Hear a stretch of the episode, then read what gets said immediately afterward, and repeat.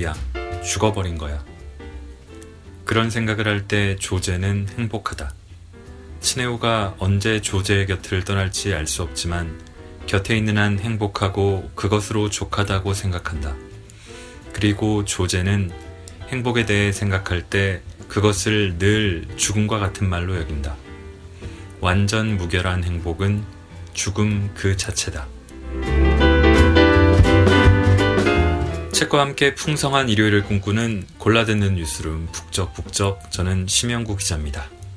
자, 3월이 됐습니다. 아, 약 1년 전 2016년 3월에 일본 영화 한 편이 다시 개봉을 했습니다.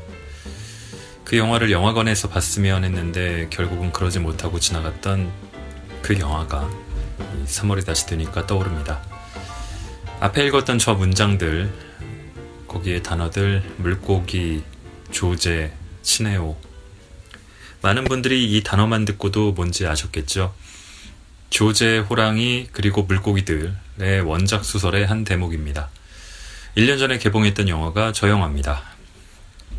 2003년에 나왔던 영화를 13년 만에 다시 한국 상영관에서 개봉을 했는데요. 소설보다 영화가 더 유명해진 것 같습니다. 저도 영화로 먼저 본 다음에 소설을 읽었고, 영화를 다시 보고 싶어졌습니다만은 아직 그러지 못했습니다.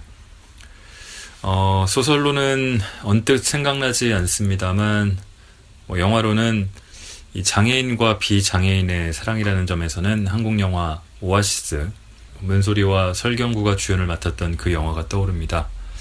근데 좀 더 생각해 보면은 다른 영화 이 봄날은 간다가 더 비슷한 게 아닌가 하는 생각도 들어요. 조제, 호랑이 그리고 물고기들 소설 제목은 조제와 호랑이와 물고기들입니다. 조금 다르죠. 소설과 영화는 비슷하게 전개됩니다만 결말이 좀 다릅니다.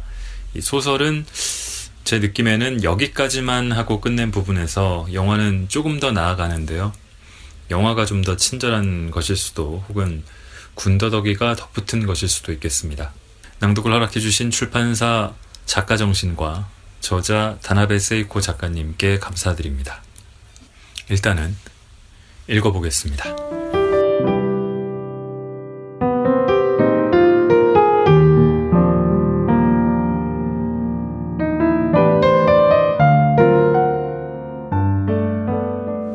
우와, 다리다. 우와, 바다다. 조제는 너무 좋아서 숨을 헐떡이며 외친다. 조제는 금방 호흡이 가빠진다. 너무 웃거나 센 맞바람을 받으면 호흡 곤란에 빠지기 십상이다. 호흡할 공기를 빼앗겨 버리는 것 같다. 아마도 하반신 마비와 관계 있는 것 같지만 정확한 원인은 모른다. 어릴 적 뇌성마비 진단을 받았지만 뇌성마비 특유의 증상이 보이지 않는다고 그것을 부정하는 의사도 있어서 결국 원인도 모른 채 조제는 뇌성마비 환자가 되고 말았다. 벌써 25살이나 되었다. 조제는 맞바람을 맞아 숨이 막히는 통에 자신은 큰 소리를 냈다고 생각하지만 소리가 바람에 묻혀 잘 들리지 않는다. 조제, 창문 닫아. 또 숨이 막히잖아. 친해오가 그렇게 말하자 조제는 서둘러 버튼을 눌러 창문을 올린다. 이전에 빌린 차는 창문을 닫으려면 핸들을 돌려야 했다. 불편한 자세가 조제의 몸에는 부담을 줄 수도 있어서 이번에는 버튼 하나로 창문을 열고 닫을 수 있는 차로 빌렸다. 조제는 버튼만 누르면 창문이 열렸다 닫혔다 하는 게 재미있다면서 꼭 두세 번은 반복한다. 그걸로 장난치면 안 돼, 바보. 친해오가 들썽거리는 목소리로 말했다. 아, 이런 경험은 처음이야. 조제가 만족스럽게 말하자 친해오는 더 편리한 차도 있대. 아니, 이 여행을 두고 하는 말이야. 이렇게 멋진 경치 정말 처음이야. 나도 여기는 처음이야. 자기가 처음인 거하고 내가 처음인 거하고는 질이 달라. 내가 처음이라는 건 내용이 더 알차다고. 나 바다 이걸로 두 번째야. 까불지 마. 신혼여행은 처음이잖아, 둘 다. 흠. 조제, 누구랑 여행해 본 적 있어? 상상에 맡길게. 난 인기가 있으니까. 자기 같은 관리인하고는 달라. 챗. 조제가 친해오를 관리인이라고 부르는 건 특별히 기분이 좋을 때 뿐이다. 언젠가 외출하기 전에 친해오가 잠깐 기다려 하고 화장실에 간 적이 있었다. 조제는 기다리기가 지겨운지 문 바깥에서 하지마, 오줌 누지 마, 건방져, 빨리 나와. 친해오는 볼일을 보면서 무슨 말버릇이 그래, 남편에게 지금 뭐라는 거야. 남편하고 달라. 그럼 뭔데? 관리인이잖아, 자기. 조제는 그냥 입에서 나오는 대로 관리인이라고 불렀다가 그게 마음에 들었는지 그 후로는 친해오를 관리인이라고 부르기 시작했다. 친해오도 때에 따라서는 관리인의 견해로는 하는 식으로 말하기도 한다. 친해오는 무슨 일에든 금방 익숙해지는 수능적인 남자로 아내의 이름도 어느새 그녀가 원하는 대로 조제라고 불러주었다. 언젠가 갑자기 조제가 나 말이야 지금부터 내 이름 조제로 할래. 왜 네가 조제야? 친해오는 영문을 모르겠다는 표정을 지었다. 이유는 없어. 그냥 조제가 내게 꼭 어울리니까. 구미코라는 내 이름 이제부터 안 쓸래. 그렇게 아무렇게나 이름을 바꾸면 안 돼. 시청에서 허락해주지 않을걸? 시청 따위가 아무렴 어때? 내가 그냥 나를 그렇게 생각하면 되는 거야. 자기 앞으로 조제라고 안 부르면 대답하지 않을 거야. 친해오는 슬그머니 그 이름을 지은 연유를 물어보았다. 소설을 좋아하는 조제는 시청에서 운영하는 순회 부인 문고에서 소설책을 자주 빌려 읽는데 장애인은 무료. 프랑스와즈 사강의 책을 읽게 되었다고 한다. 처음에는 추리소설인 줄 알고 빌렸는데 읽어보니 너무 재미있어서 몇 권이나 빌려보게 되었다. 그 프랑스와즈라는 여류 작가는 소설 속 여주인공의 이름을 조제라고 하는 경우가 많았다. 조제는 이 작가의 소설에 마음을 빼앗기고 말았다. 야마무라 구미코라는 이름보다 야마무라 조제가 훨씬 더 멋있어 보였다. 뭔가 좋은 일이 일어날 것 같아서. 아니, 분명히 좋은 일이 있었는데 조제라는 이름이 그런 행운을 가져다 준 거라고 생각했다. 좋은 일이란 그녀 앞에 친해오가 나타난 것을 두고 하는 말이다. 친해오는 조제라니 참 이상한 이름이야 라고 말했지만 소설도 별로 읽지 않고 그 이름을 혀로 굴려 발음해봐도 별다른 감흥이 일어나지 않는다. 어느새 그 이름에 감화되어 어이 조제 하고 부르게 되었다. 조제는 텔레비전에서 본 가수의 몸짓이나 표정에 영향을 받는 버릇이 있다. 그러나 이름까지 다른 데서 영향을 받기는 처음이다. 조제는 나라고 할 때 아이처럼 콧소리를 낸다. 아버지가 재혼한 여자가 데리고 온 애가 세 살 적에 그런 식으로 발음을 했다. 조제는 그 코맹맹이 같은 발음 때문에 아버지와 여자가 그 아이를 귀여워하는 거라고 생각했다. 14살이던 조제도 그때부터 나라고 말할 때 콧소리를 섞어 말하기 시작했다. 그러나 휠체어를 타는 몸으로 생리가 시작되어 몸을 제대로 주체하기 힘들어진 조제를 여자는 귀찮다고 시설에 넣고 말았다. 처음에는 아버지가 찾아오기도 했지만 시간이 흐르면서 얼굴도 내보이지 않게 되었다. 결국 조제에게 남은 것은 콧소리가 섞인 이상한 나라는 발음뿐이었다. 어머니는 조제가 아기 적에 집을 나가버렸기 때문에 얼굴도 기억하지 못한다. 조제는 17살 때 친할머니에게 보내져 교회에 있는 집에서 할머니와 둘이 살았다. 할머니는 조제를 귀여워해 주었지만 휠체어 탄 모습을 다른 사람에게 보이는 걸 싫어해서 밤에만 외출을 허락했다.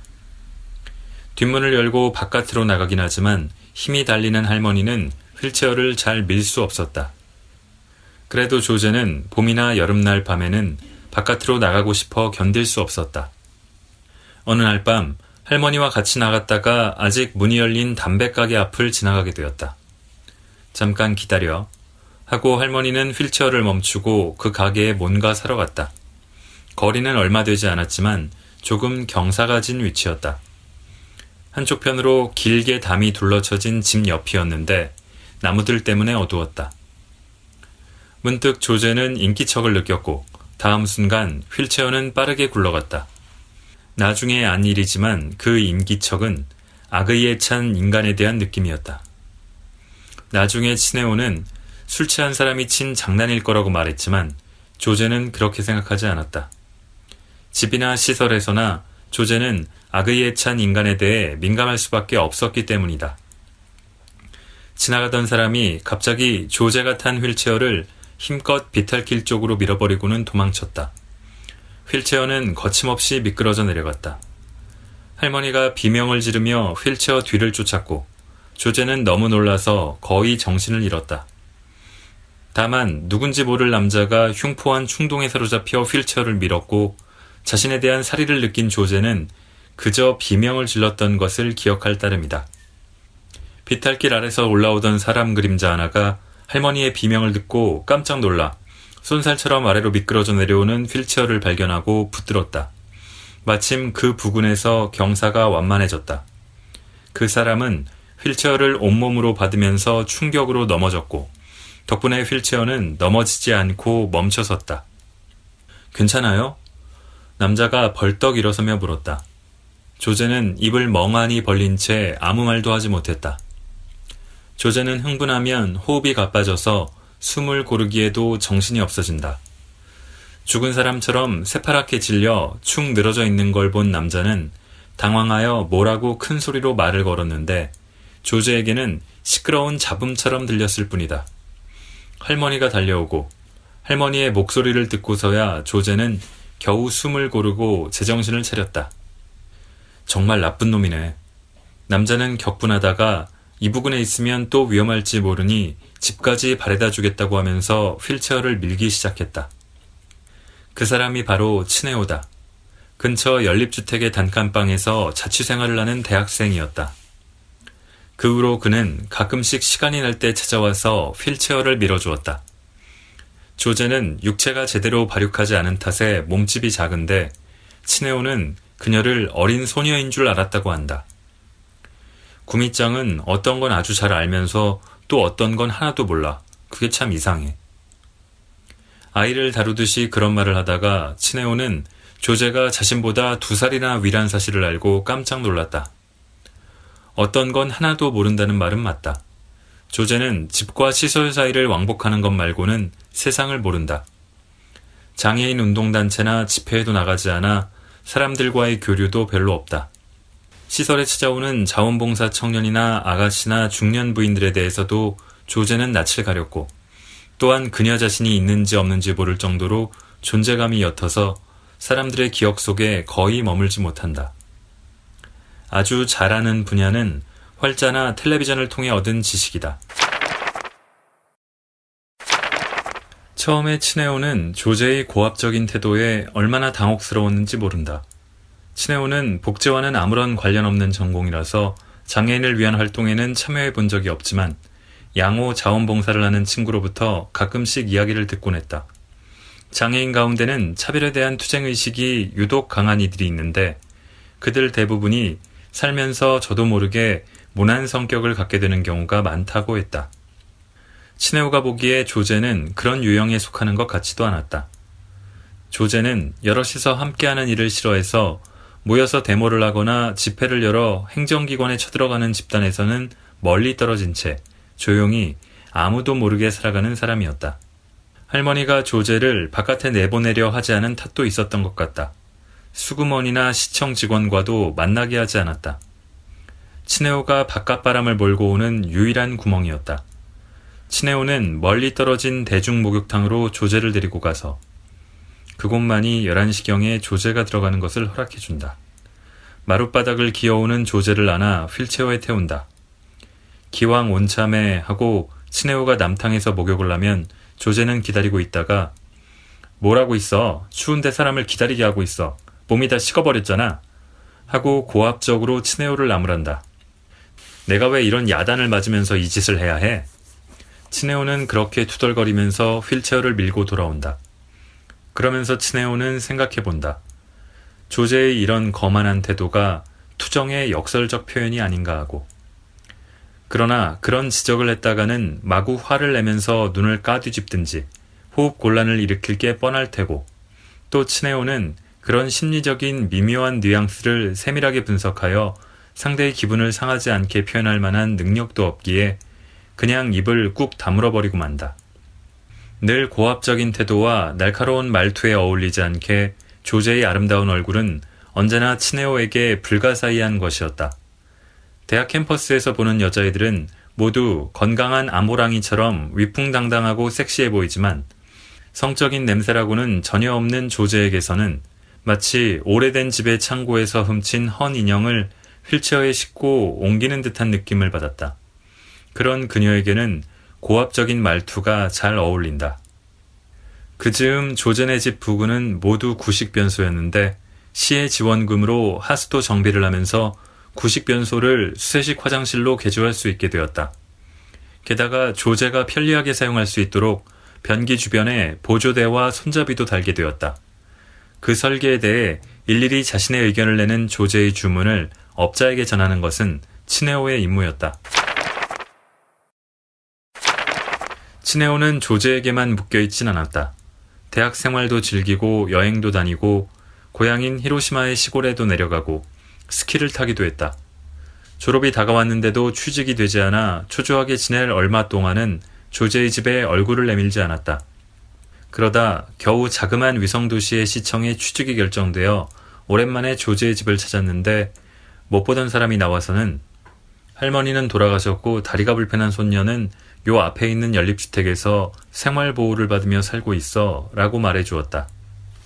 츠네오는 서둘러 주변의 연립주택을 찾아다니다가 골목길 구석에 비닐을 덮어쓴 채 놓여있는 휠체어를 발견했다. 노크를 하자 예전에 츠네오가 만들어준 지팡이와 롤러스케이트 미는 데 쓰던 막대기를 양쪽 겨드랑이에 낀 조제가 나왔다. 이전보다 여위어서 턱이 뾰족해졌고 단발머리에 커다란 눈이 얼굴의 반을 차지하고 있었다. 윤기를 잃은 피부만 봐도 영양실조라는 것을 알 수 있었다. 자신에게 조제 일가를 돌봐주어야 할 의무가 있는 건 아니었지만 친해오는 왠지 미안한 마음이 앞섰다. 미안해. 나 바빴거든. 취직도 해야 했고. 그래서 못 온 거야. 할머니 돌아가셨다면서? 응. 조제는 친해오가 생각한 만큼 슬퍼하는 것 같지 않았고 친해오를 원망하는 기색도 보이지 않았다. 친해오는 입이 날카로운 조제니까 비정한 사람이라고 욕을 흠씬 얻어먹을 각오를 하고 있었고 또 할머니의 죽음에 대해서도 온갖 투정을 다 부릴 거라고 생각했지만 의외로 조제는 담담하게 대답했다. 친해오는 오랜만에 조제의 코맹맹이 소리나는 나를 들었다. 조제의 담담한 말투에서 할머니를 잃은 후에 막막한 심정이 절절히 다가왔다. 조제가 너무 가여워서 친해오는 방구경을 하는 척하며 아리는 가슴을 추슬렀다. 할머니가 가지고 있던 옷장과 경대, 선반 등은 새로 방을 구하면서 팔았다고 한다. 지금은 모두 종이상자로 바꿨어. 나 혼자서 움직여야 하니까. 시장에서 깨끗한 종이상자를 보면 얻어와. 치과에서 가져왔다는 여성 패션 잡지에서 멋진 일러스트 페이지를 오련해 붙인 상자 몇 개를 겹쳐놓고 한쪽을 서랍처럼 열 수 있게 해두었다. 물건도 별로 없는데 두 평짜리 방이 왜 이렇게 어지러울까 했는데 알고 보니 종이 상자가 형형색색으로 장식되어 있기 때문이었다. 밥을 제대로 챙겨 먹어야지. 얼굴이 그게 뭐야. 시들어 버렸잖아. 당신 날 동정하는 거야? 밥 정도는 알아서 챙겨 먹어. 걱정하지 마. 조제는 불쾌하다는 듯이 고개를 돌리고 말한다. 친해오는 그냥 지나가는 말로 했는데 자존심 센 조제의 신경을 거스른 것 같았다. 한참 후에야 알게 된 사실이지만 조제는 분을 바른 듯한 매끈하고 하얀 피부와 아기자기하고 자그맣게 정돈된 인형 같은 자신의 얼굴에 자부심을 가지고 있었고 스스로를 미인이라 생각했다. 그런 사람에게 시들었다고 했으니 화를 내는 것도 당연하다. 친해오는 조제의 면박에 머쓱해져서 또 올게 하고 자리에서 일어나려는데 안 와도 돼. 다신 오지 마. 하고 조제가 격한 어조로 외쳤다. 그럼 잘 있어. 친해오는 어쩔 수 없이 자리에서 일어섰다. 문 앞에서 운동화를 신는데 왜 가는 거야? 나를 이렇게 화나게 만들어 놓고. 조제가 숨이 넘어갈 듯한 표정으로 악을 썼다. 나더러 어떡하란 말이야. 몰라. 갈게 나. 그 말이 떨어지기가 무섭게 등 뒤로 지팡이가 날아왔다. 뒤돌아보니 조제의 커다란 눈에 눈물이 가득 고여 있었다. 구미짱! 하고 친해오가 놀라서 이름을 부르자 조제는 두 눈에 그렁그렁한 눈물을 매달고 빨리 가, 빨리 가버려. 다시는 오지 마. 하고 소리쳤다. 너무 흥분해서 가쁜 숨을 몰아쉬는 조제를 보자 친해오는 차마 문 밖으로 나갈 수가 없었다. 괜찮은가? 하고 조심스럽게 다가갔더니 가지마 하며 가슴에 안겼다. 가지마 30분만 있어줘. 텔레비전도 팔아버렸고 라디오도 망가졌고 나 너무 외로워. 어, 그럼 내가 텔레비전이나 라디오 대신이란 말이야? 그래, 이 라디오는 대답을 해줘서 좋아. 조제는 울면서 웃었다. 치네오는 그런 조제가 갑자기 너무도 사랑스러워 보였다. 그날 저녁 치네오는 그냥 조제의 집에 머물렀다. 다음 날은 이른 봄에 쾌청한 날씨였다. 치네오는 몇 달 만에 조제에게 바깥 구경을 시켜주고 싶었다. 친구들에게 하나하나 전화를 걸어 자동차를 빌려서는 조제와 휠체어를 실었다. 조제는 말 한마디 하지 않고 부르퉁한 표정이다. 왜 그래? 싫으면 안 나가도 돼. 그냥 집에 있어도 괜찮아. 아니야. 너무 좋아서 기분이 좀 나빠졌어. 조제는 동물원에 가고 싶어 했다. 시설에 있을 때 자원봉사자의 도움으로 버스를 타고 간 적이 있지만 시간 제한 때문에 새와 원숭이, 코끼리밖에 보지 못했다고 했다. 동물원은 장애인들이 빠른 시간에 다 둘러보기에는 너무 넓었다. 조제는 호랑이를 보고 싶다고 했다. 치네오는 맹수 우리 쪽으로 휠체어를 밀고 갔다. 오랜만에 봄날다운 날씨라서 그런지 평일인데도 많은 사람들이 와 있었다. 조제는 호랑이를 보고 상상했던 그대로라며 좋아했다. 맹수 특유의 몸짓으로 우리 속을 열심히 오가는 호랑이를 뚫어져라 바라보았다. 억제된 흉포한 힘을 느끼게 하는 호랑이의 광기 어린 노란 눈이 이쪽을 향하자 조제는 무서운지 몸을 부르르 떨었다. 그런데도 무서운 것을 보려고 하는 호기심은 누구보다 강한 듯하다. 호랑이는 어슬렁거리며 우리 안을 오가다가 갑자기 조제 앞에 우뚝 멈춰섰다. 조제는 너무 무서워서 숨이 막힐 것 같은 불안에 사로잡힌다. 호랑이는 일격에 코끼리라도 쓰러뜨릴 것 같은 튼튼한 앞발로 콘크리트 바닥을 치고 몸을 비틀면서 포효한다. 노랑과 검정이 만들어낸 강렬한 얼룩무늬가 움직일 때마다 햇빛을 받아 번뜩인다. 조제는 호랑이의 포효에 기절할 만큼 놀라 치네오의 옷자락을 잡는다. 꿈에 나오면 어떡해. 그렇게 무서워하면서 보긴 왜 봐. 세상에서 제일 무서운 걸 보고 싶었어. 좋아하는 남자가 생겼을 때. 무서워도 안길 수 있으니까. 그런 사람이 나타나면 호랑이를 보겠다고. 만일 그런 사람이 나타나지 않는다면 평생 진짜 호랑이는 볼 수 없을 거라고 생각했어. 높은 곳에서 내려다보니 바다 위의 섬이 짙은 녹색으로 봉긋하게 솟아올라 있었다. 남국답게 자르르 윤기 흐르는 진녹색의 나무들이었다. 그래서 섬은 하나의 동그란 녹조류 같아 보인다. 조제는 그 섬에 해저 수족관이 있다는 걸 안 뒤로 오래전부터 친해오에게 데리고 가달라고 졸랐다. 규슈 끝자락에 위치한 다도해라서 아침 일정으로는 다녀올 수 없다. 그래서 친해오는 휴가를 냈다. 조제는 동물원이나 수족관을 좋아한다. 수족관은 지상에서 약 8m 아래 있어서 긴 콘크리트 계단을 따라 내려가야 한다. 벨보이가 휠체어를 들고 뒤돌아왔다. 갑자기 주위에 밝은 불빛이 들어왔다. 휠체어에 조제를 태워주고 벨보이가 돌아가자 해저에는 친해오와 조제 둘만 남았다. 바닥을 제외하면 온통 유리 세계에 파란 바닷물이 들어있다. 해조가 물결에 흔들리고 그 물 속에서 코발트색 물고기들이 줄무늬를 그리며 헤엄치고 빨간 물고기가 그 사이를 요리조리 지나간다. 바닥의 모래에는 곰치와 개, 새우, 거북이 등이 있었다. 치네오의 발소리와 휠체어 구르는 소리가 메아리 쳤다. 다른 손님은 한 명도 없는 것 같았다. 은색과 청색의 커다란 물고기가 눈앞을 헤엄치며 지나간다. 방어였다. 산호초에 배를 스치며 지나가는 것은 잿방어와 감성돔, 능성어, 상어들이다. 물고기의 눈은 맑은 게 사람의 얼굴과 많이 닮았다. 야, 멀리서 보러 온 보람이 있네. 정말 멋져. 친해오는 그냥 즐거웠지만 조제는 너무 감격한 나머지 말도 제대로 하지 못했다. 이렇게 해저에 있으면 밤인지 낮인지도 모르고 마냥 시간이 흐를 것 같았다. 조제는 공포와는 다른 어떤 도취에 빠져 끝도 없이 그 안을 뱅뱅 돌았다. 그냥 내버려 두었다가는 죽을 때까지 그 안을 돌아다닐 것 같았다.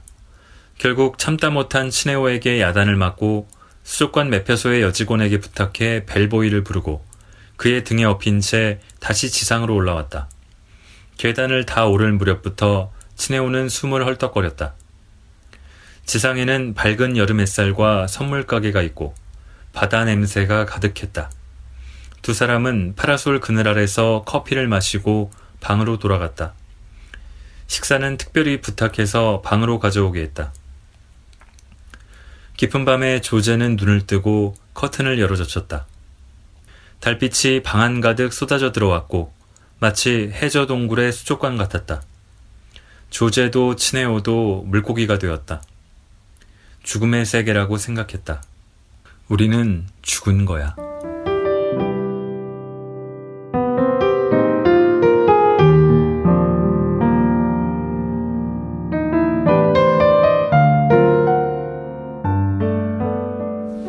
약간씩 건너뛰면서 읽었습니다. 아, 조제와 호랑이와 물고기들이 나오는 대목들은 거진 읽었습니다만 아, 중간에 세세한 묘사들 그리고 결말은 읽지 않았습니다. 저는 영화도 그렇지만 소설도 사랑이 어떻게 변하는지 변하죠. 또 사랑이 사람을 어떻게 변하게 하는지에 대한 이야기라는 생각을 했습니다. 호랑이와 물고기가 상징하는 것들도 그렇겠고요. 영화는 두 시간에 걸쳐서 그 이야기를 풀어가는데 소설은 10여 쪽 분량으로 압축해냅니다. 사랑도 변하고 사람도 변하죠. 나이를 먹어가고 시간이 흐르고 어떤 게 낫다 나쁘다라고 뭐 할 수만은 없겠지만 조제는 확실히 성장했고 친해오는 뭐 달라진 게 별로 없는 것 같기도 하고 소설은 담담하게 보여줍니다. 자, 이 소설집에는 표제작 조제와 호랑이와 물고기들을 비롯해서 9편의 단편이 실려 있는데요. 그 중에서 사랑의 관이라는 단편을 마지막으로 읽겠습니다. 스스로 이중 인격자라 생각하는 여성이 주인공입니다. 이복 언니의 아들, 조카와의 관계가 소설의 줄기를 이루지만 그것보다도 이, 저는 자기 모순 없이 양립하고 있는 이 이중 인격이 좀 더 흥미로웠습니다. 앞서서 나온 조제나 친해오에 비해서 운의 소설 주인공인데요. 에게 더 공감하는 면도 있었습니다. 이 다른 8편의 소설들도 재밌습니다. 출간된 지는 좀 지난 책입니다. 2004년에 나왔거든요. 찾아서 읽어보셔도 좋겠습니다. 긴 시간 들어주셔서 고맙습니다.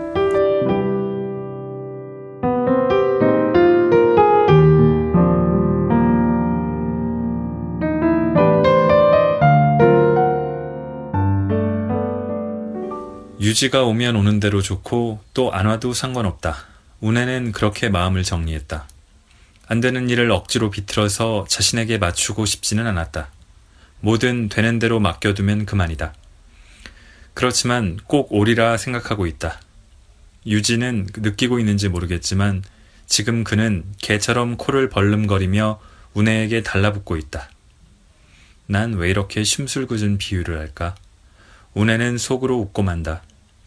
겉보기에 운에는 그렇게 심술궂은 사람 같지는 않다. 지금 그녀는 늦여름 날씨에 어울리게 blue gray의 두꺼운 면 슈트에 밀짚 모자를 손에 들고 있다. 중키이지만 곧은 자세 덕분에 실제보다 커 보인다. 푸석푸석한 갈색 머리칼은 물을 들여서가 아니라 원래 색깔이 엷다. 이런 머리칼을 한 사람은 대체로 피부가 약하다. 햇볕을 받으면 광대뼈 부근에 반점이 떠오르는데 그것이 그녀를 가정적인 여자로 보이게 한다.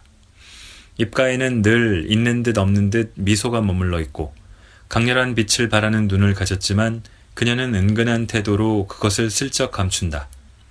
그리고 사람들은 그녀의 숨겨진 의지와 심수를 쉽게 간파하지 못한다. 유지도 그녀를 상냥하고 어리광부려도 화를 내지 않는 마음이 활짝 열린 아줌마라고 믿고 있다. 그래서 유지는 운의 주위를 어슬렁거리는데 그것은 운해의 주위에 떠도는 성적 분위기에 저도 모르게 이끌리고 있음을 말해준다. 운해는 그런 그의 모습이 코를 벌렁거리며 좋은 냄새를 쫓는 개 같다고 생각한다. 그렇다고 해서 운해가 유지를 싫어하는 건 아니다.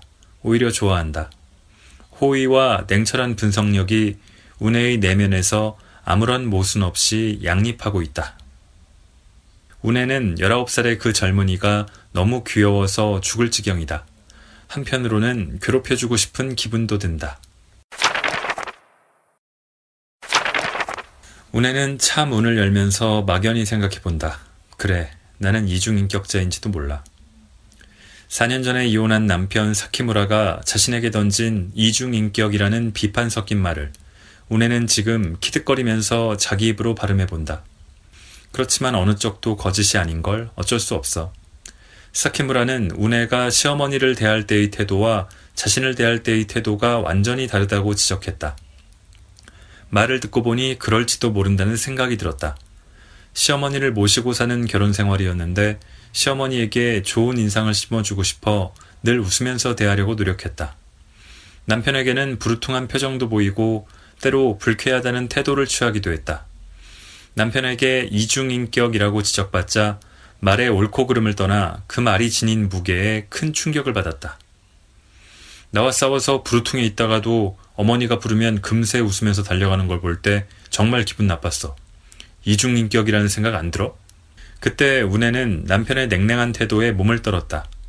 이중인격이라는 말에는 장난기가 밴 친근감 같은 건 전혀 없었고 야유와 악의만 가득했다. 남편이 자신을 싫어하는 것을 느낄 수 있었다. 여태 어딘지 모르게 삐걱거리는 부부관계의 원인도 모른 채 눈에 보이지 않는 골을 메우며 살아온 듯한 기분이 들었다. 1년 반이 지나 남편에게 결혼 전부터 만나던 여자가 있다는 사실을 알고 이혼했다. 유지를 보면 모든 게 신선하다. 투박하고 뼈만 앙상한 손을 흔드는 모습이라든가 의자나 테이블 위에서 가볍게 움직이는 다리, 부드럽고 검은 머리칼이 볼에서 흐트러지는 모습. 운에는 그가 일요일 오후에 불쑥 찾아오면 이모로서 늘 상냥하게 맞아준다.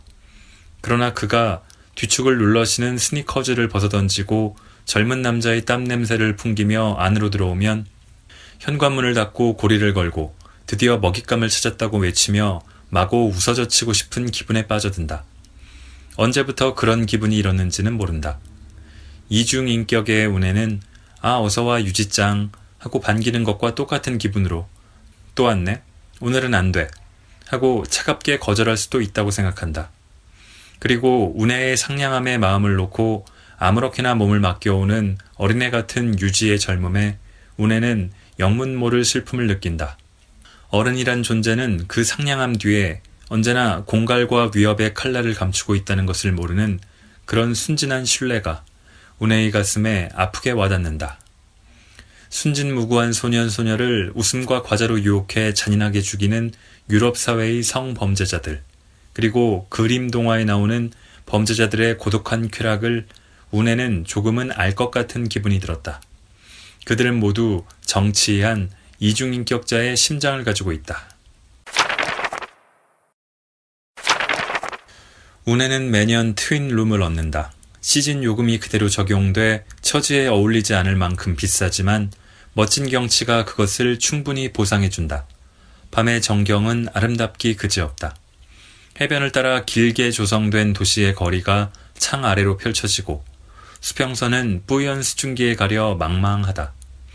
소리 하나 없는 공간에서 운해는 만족도 아니고 허탈도 아닌 감각에 빠져든다. 작년에도 재작년에도 이 호텔에서 철진한 휴가를 보냈지만 결국 아무도 찾아와 주지 않았다. 행선지를 말하지 않았으니 누가 찾아올 리도 없다. 아니, 행선지를 가르쳐 줄 남자도 없다. 이혼한 후 운해는 두 남자를 알았지만 그리 즐겁지 못했다. 남자란 하나같이 다르다는 생각이 들었고 차였다는 기분을 맛보았을 뿐이다. 둘 다 본사에 근무하는 남자였는데 모두 전근하여 지금은 얼굴도 기억나지 않는다. 직장에서는 지점장을 제외하면 아주 젊은 남자와 여자뿐이다. 때로 거래처 남자들이 은근한 눈길을 보내기도 하지만 운에는 그런 시선에 너무나도 익숙해서 죽은 깨가 좀 있긴 하지만 부드러운 미소가 아름다운 여자. 일의 열성을 가진 노련한 인테리어 어드바이서라는 간판을 표티나게 내걸고 그들의 시선을 뿌리친다. 그렇게 운해는 시즌이 지난 산속 호텔에서 1년에 한 번 사치스런 휴가를 보낸다. 매일 밤 식당에서 혼자 식사를 한다. 리조트 호텔에 오는 손님은 대개 커플 아니면 가족이다. 혼자 오는 운해에게 말을 거는 사람은 낯익은 벨보이 아니면 지배인 정도다. 운해는 그게 편하고 좋았다. 시내 호텔에서 남자를 낚을 경우는 일이 너무 잘 풀려 죽을 정도로 신이 날 때다. 그러나 일에서 벗어나 순수하게 쉬고 싶을 때는 남자들에게서도 도망쳐 버린다. 시즌이 지난 휴가를 인정받을 정도로 운해는 평소에 열심히 일한다. 그리고 일이 잘 풀려 심신이 충실할 때 가끔씩 시내 호텔에서 남자를 낚아 즐긴다. 이런 곳에 혼자 있으면 지난날 생각에 사로잡히고 만다. 대체로 사나흘이 지난 후부터 그러는 게 보통이지만 올해는 왠지 첫날부터 공허감에 사로잡혔다. 그러나 운에는 그런 기분에 익숙해서 고통스럽지는 않았다. 외롭긴 하지만 혼자 있는 시간이 좋다. 물론 일을 잊어버리고 멍하니 있으면서도 돌아가면 바로 부딪혀야 할 견적서에 대한 답변 따위를 저도 모르게 생각하고 있다. 잘 만들어진 신제품 비닐벽지로 바꾸면 비용이 20%나 절감될 거라고 고객에게 강조하면서 또 한 통의 견적서를 제출해야겠다 따위의 생각을 하는 것이다. 그러면서 혼자 있을 때도 이중격자가 되어버렸어. 라는 생각에 빠지곤 한다. 이틀째 산책에서 돌아와 보니 오후에 한적한 로비에 유지가 양복에 넥타이를 메고 어정쩡하게 서 있었다. 태연하게 보이려고 애를 쓰면서 어이 하고 한 손을 들어 올렸지만 지독히 긴장한 탓에 동작은 어색하고 부드러운 입술은 토라진 애처럼 굳게 다물어져 있었다. 마치 울상을 짓고 있는 어린애 같아 보였다. 운해에게 야단을 맞지 않을까 가슴을 졸이며 억지로 기세를 부리고 있는 것이다. 이중 인격을 가진 운해인지라 뭐하러 왔어? 빨리 돌아가. 라고 말할 수도 있고 잘 왔어. 천천히 놀다가 라고 할 수도 있다. 그러나 운해는 흉기를 숨긴 채 상냥한 태도로 유지를 맞았다. 한편으로 운해는 생각하지 않을 수 없다. 이렇게 아름답고 즐거운 기회는 이 한 번으로 끝나야 한다고. 다시는 가질 수 없는 시간이기에 바닥 없는 연락이 피어오를 것이다. 우리 산꼭대기 검은 땅에 커다란 구멍을 파서 남모를 사랑의 관을 묻나니 옛날에 읽었던 시의 한 구절이 떠올랐다. 말로 다할 수 없는 둘만의 사랑이었네.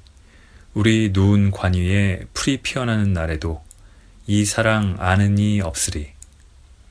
한숨을 내쉬면서 유진은 접시의 요리를 입에 넣고 씹으면서 마치 원수를 대하는 듯한 눈길로 운해의 눈을 노려보고 있다. 운해는 고개를 끄덕이며 미소 짓는다. 사랑의 관은 벌써 반쯤 묻힌 것 같다. 바로 이 산꼭대기 호텔의 어둠 속에. 우짱, 이모가 아니면 결혼하고 싶어.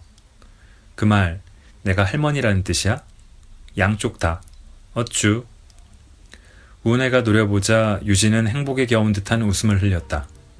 이렇게 상냥한 미소를 짓는 여자를 사랑의 관을 묻은 여자라고 느낄 사람은 아무도 없을 거라고 운해는 생각했다. 운해는 이 연락을 극한으로 몰고 가기 위해서 다시는 유지와 이런 기회를 갖지 않으리라 생각한다. 운해는 그런 결의를 비수처럼 감춘 채 미소 짓는 자신의 이중인격이 사랑스럽게 느껴졌다.